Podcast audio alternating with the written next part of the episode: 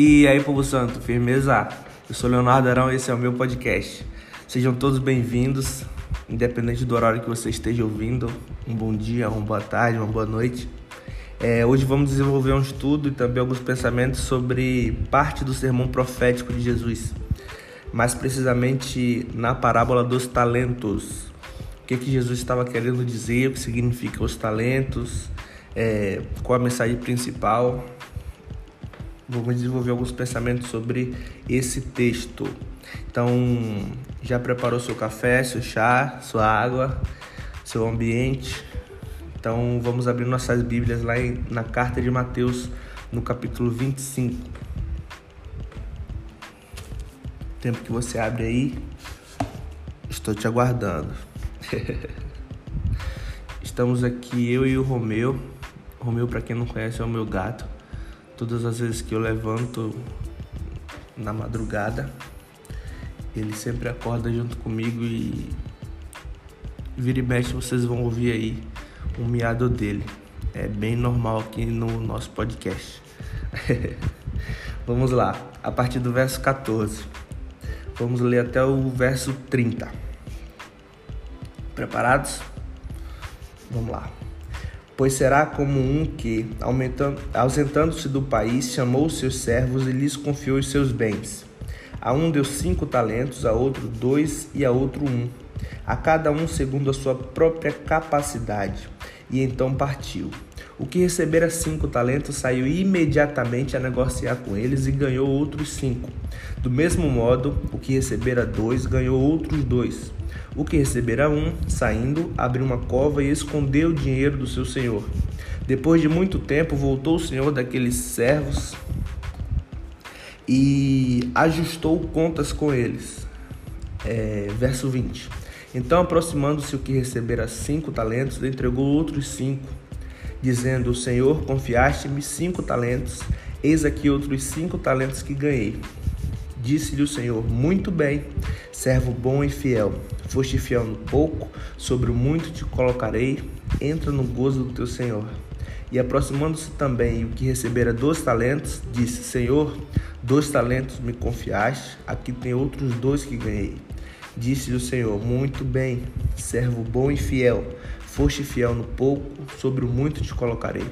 Entra no gozo do teu Senhor. Chegando por fim o que recebera um talento, disse: Senhor, sabendo que és bom, que és homem severo, olha o que o terceiro é, servo diz a, ao Senhor. Verso 24. Chegando por fim o que recebera um talento, disse: Senhor, sabendo que és homem severo, que ceifas onde não semeaste e ajuntas onde não espalhaste, receoso, escondi na terra o teu talento Aqui tens o que é teu. Respondeu-lhe, porém, o Senhor: Servo mau e negligente, sabias que ceifo onde não semeei e ajunto onde não espalhei? Cumpria, portanto, que entregasses o meu dinheiro aos banqueiros, e eu, ao voltar, receberia com juros o que é meu. Tirai-lhe, pois, o talento e dai ao que tem dez, porque a todo o que tem se lhe dará, e terá em abundância, mas ao que não tem, até o que tem lhe será tirado.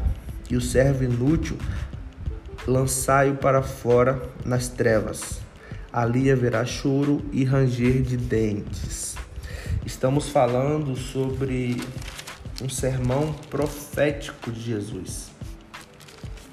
É, e ao mesmo tempo um sermão escatológico é, todos esses sermões nessa, nesses dois capítulos, eles têm por, por sentido o mesmo tema, digamos assim, que seria a nossa vida é, até a volta de Cristo.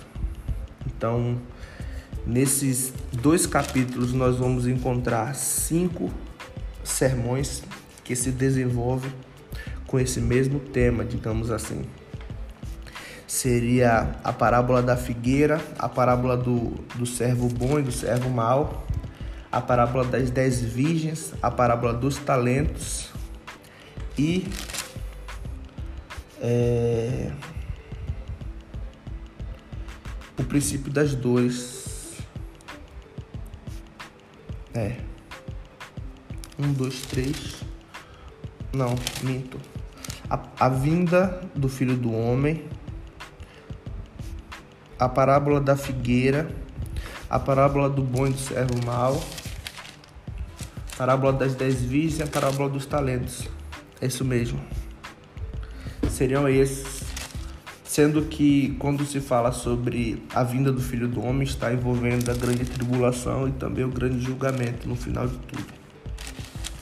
É, são é um sermão, na verdade, não são sermões, é um sermão que se divide nessas cinco partes e que Jesus é, expressa, né, acontecimentos de maneira tipológica sobre o que nos aconteceria durante essa nossa caminhada até a sua volta, sobre mais precisamente aos seus servos, né? Quando ele trata sobre essa parábola dos talentos, a parábola das dez virgens, a parábola da figueira, são, são textos que nos arrematam a, a, a ideia do, do nosso serviço, a, da forma com com a qual nós lidamos com, com a responsabilidade do reino de Deus, com aquilo que nos é entregue, com aquilo que nos é responsabilizado. Então, para começarmos a falar sobre esse assunto, mais precisamente sobre a, a parábola dos talentos, a gente precisa entender alguns pontos. É, talento é, é uma moeda da época isso é importante a gente entender. Também era chamada de ático. A-T-I-C-O, para nossa tradução. Ático, acento agudo no ar. E, e na época existiam dois tipos de talento: o grego e o romano. É, geralmente era, é, é uma medida que se usa para. Era uma moeda que se usava para grandes quantidades. Ou seja, o talento grego ele representava mais ou menos o valor um, um peso de 26 quilos, mais ou menos, e o talento romano de 32 quilos. Então era, era uma medida que representava grandes quantidades. E porque hoje em dia nós vemos muitas falácias, né, muitas interpretações que muitas vezes são equivocadas quanto ao que seriam esses talentos. Mas é, acaba que nós desenvolvemos a leitura ficar um pouco mais fácil a interpretação. Quando você se familiariza mais com o texto, é, é mais fácil a gente compreender o que na verdade Jesus está querendo falar acerca desse talento. Então, o talento é, é uma representação daquilo que é valioso para Deus, já que o servo seria a nossa representação e o Senhor é, a representação do próprio Deus. Então, tudo aquilo que é valioso é, para Deus, não necessariamente é, talento artístico é, ou, ou, o que se chama de dom para cantar, para servir, para isso ou para aquilo, é, seria a melhor interpretação para esse texto. Mas sim aquilo que é valioso para Deus, e nesse serviço do que seria mais, mais valioso para Deus ou muito valioso para Deus, pode-se pode -se interpretar, pode-se ter a ideia de que, é, na verdade, podemos acreditar que está falando sobre muito mais coisas do que apenas isso. Então, é, e ao decorrer da, da, da história, alguns pensadores, filósofos, é, tentaram interpretar isso de uma maneira mais pontual. E entre esses, esses intérpretes, esses filósofos e pensadores, alguns são o Orígenes, né, que ele fala sobre que esse talento seria o ministério de ensino, o ministério da palavra, o que o servo é, faz com, com esse ministério, com, esse, é, com essa, esse, essa responsabilidade que Deus dá seria esse o talento, o ministério da palavra. Gregório Magno também fala que seria os cinco talentos seriam os cinco sentidos. os dois talentos seria teoria e prática e o único talento seria apenas a teoria. João Calvino ele, ele acredita que seria esses talentos os dons do Espírito. E Crisóstomo, João Crisóstomo, ele fala que seria apenas a capacidade da pessoa exercer ou, ou desenvolver é, sobre qualquer área que seja. Então não, não seria o talento um, algo específico, mas a capacidade de desenvolver-se em uma determinada área do ministério, da vida, enfim. É, então, sabendo que talento seria a representação daquilo que todo recurso, fortuna ou, ou algo valioso para Deus, já fica mais fácil e, e clara a nossa interpretação. E eu queria falar sobre dois pontos que são muito, muito, muito importantes. E isso está ligado diretamente a muitas outras passagens, muitas outras falas de Jesus, que seria o primeiro é o conhecimento sobre a quem servimos e segundo o serviço ativo é, sobre aquilo que nos foi confiado. É, diversas vezes nós vamos perceber Jesus falando sobre sobre a necessidade de, de conhecermos mais a Deus, de se chegar mais a Ele, numa, numa tentativa de entender aquilo que Ele é e, aquilo que Ele quer. É, lembra sobre quando Jesus fala sobre um grande mandamento, o grande mandamento? Qual seria esse mandamento? É, amar a Deus sobre todas as coisas com todo o nosso entendimento e força. E o outro seria é, o complemento desse mandamento, ou o segundo mandamento, seria amar o nosso próximo como a nós mesmos. E diversas outras passagens também que fala que tem essa analogia ou essa tipologia. Ou seja, o primeiro é o relacionamento com Deus, o conhecimento a quem nós servimos, sobre quem nós servimos. E o segundo, a ação, é, o, que, o que nós fazemos com esse, com esse conhecimento, o que nós fazemos com essa a partir do momento que nós conhecemos o coração de Deus. Então, olha como tem muita coisa a ver. É, primeiro você conhece o coração de Deus, a mente de Deus, aquilo que Deus espera de nós e, e o nosso serviço ativo sobre aquilo que nós recebemos. É, conhecer a Deus sobre todas as é, sobre todas as coisas, amar a Deus sobre todas as coisas, na verdade, seria a, aquilo que nós entendemos como relacionamento com Ele. Não há como eu servir alguém se eu não conhecer ele, a quem eu sirvo. E depois é como se fosse uma, uma, uma comissão, né? É, depois que eu conheço a quem eu sirvo, depois que eu entendo o coração do meu Senhor, eu passo a exercer uma ação partindo disso. Ou seja, a gente pode interpretar isso também como se fosse o nosso ID, a nossa missão é, seria falar desse evangelho, expressar o amor desse Deus ao qual nós somos filhos, a qual nós somos é, escravos voluntários, na melhor forma de interpretação dessa frase. Então, é, existe uma preocupação muito grande em conhecer a esse, a esse Deus e depois uma preocupação também muito grande sobre a ação que a ação que eu falo é a motivação ao qual nós saímos para para expressar esse conhecimento. E nessa parábola não é diferente.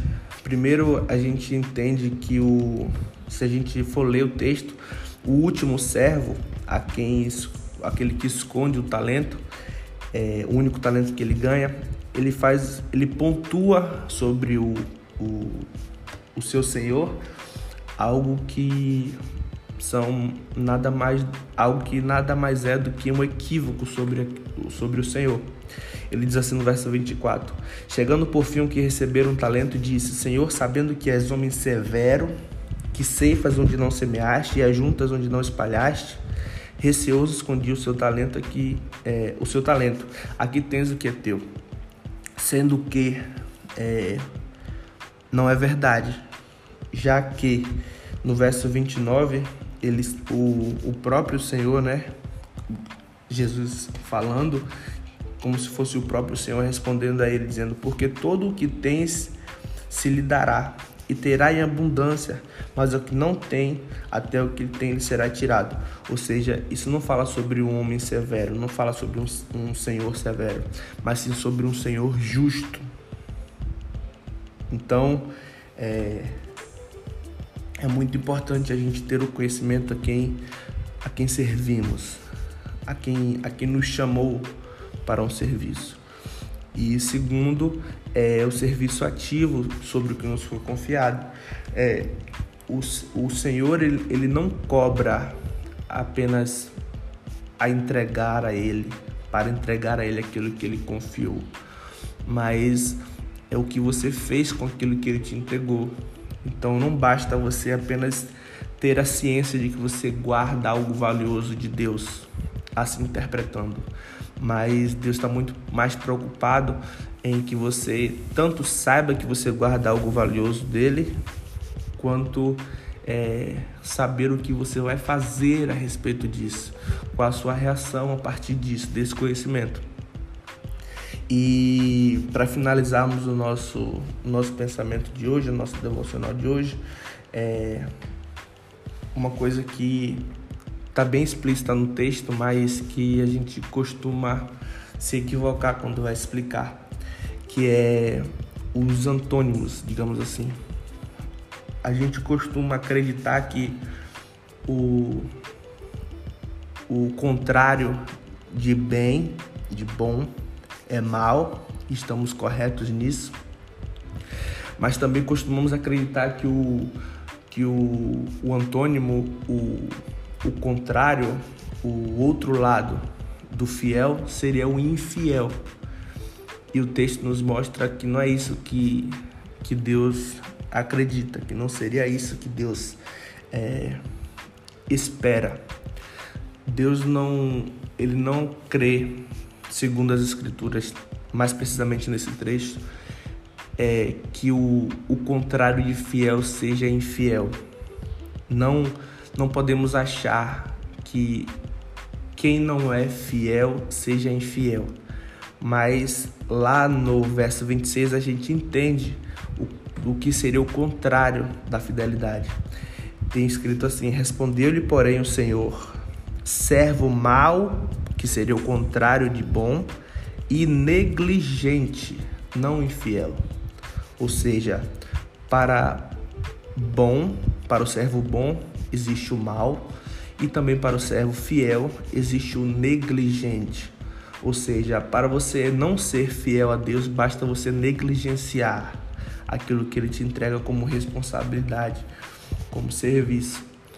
Ou seja, é, o fato de você não não corresponder àquilo que ele te confiou como recurso, como herança, como como fortuna, como algo valioso, seja o seu conhecimento, seja o seu ministério, seja o seu serviço na casa do Senhor, na obra do Senhor, a partir do momento que Deus é, te confia algo, é, não basta, Ele não, não espera que você seja é, apenas bom, mas que você seja fiel.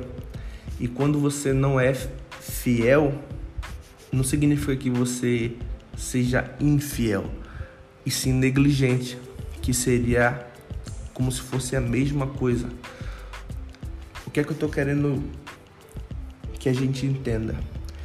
É que eu não preciso roubar a Deus para decepcioná-lo.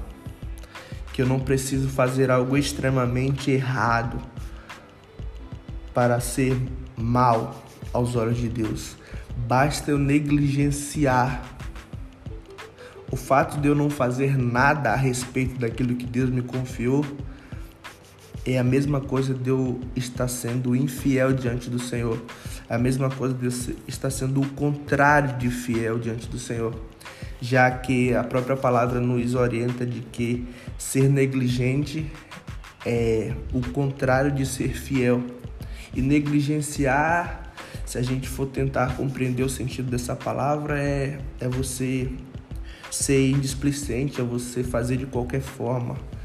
E basta isso para sermos vistos como servos ruins, diante dessa parábola, diante do contexto dessa parábola, e que eu creio que é exatamente isso que acontece na vida real. É, o fato de nós lidarmos de qualquer forma com aquilo que nos é confiado faz de nós servos infiéis, servos negligentes, servos ruins, maus. Então, é muito interessante a gente compreender essa interpretação que não exige muito da gente, apenas a leitura de que fazer de qualquer jeito ou apenas não ou, ou não fazer nada com aquilo que Deus nos entrega como responsabilidade de serviço dentro do contexto do seu reino presente, é, nos faz, isso faz de nós servos maus e negligentes com aquilo que Deus nos confiou.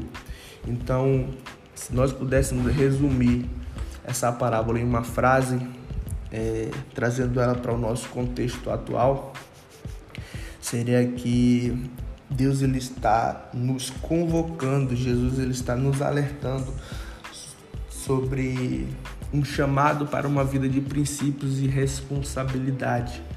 Se nós vivenciamos os princípios de Deus, ou seja, fazendo acontecer com, com responsabilidade e, e disciplina aquilo que nos é confiado, certamente somos colocados, somos vistos como servos bons e fiéis. Mas a partir do momento que nós negligenciamos, nós tratamos de qualquer jeito, nós não conhecemos o nosso Deus, nós fazemos aquilo que Ele nos, nos, nos entregou de qualquer jeito, ou até mesmo não fazer aquilo que Ele nos entregou como serviço, é, nós nos tornamos maus aos olhos de Deus. É, então, não se trata de um, um Senhor extremamente bom, entre aspas, nenhum Senhor severo e mau, mas de um Senhor justo. Então, e o, o interessante de tudo é a gente entender a responsabilidade de conhecer esse Senhor e nos achegarmos a Ele no intuito de conhecer o seu coração, conhecer a sua mente, entender aquilo que Ele espera de nós e aquilo que, e aquilo que Ele nos, nos, nos está entregando como talento, ou seja, como algo valioso para que nós possamos desenvolver diante do nosso tempo, da nossa geração, no meio que nós estamos inseridos. Então, seria esse o maior serviço que um servo poderia exercer ao seu Senhor.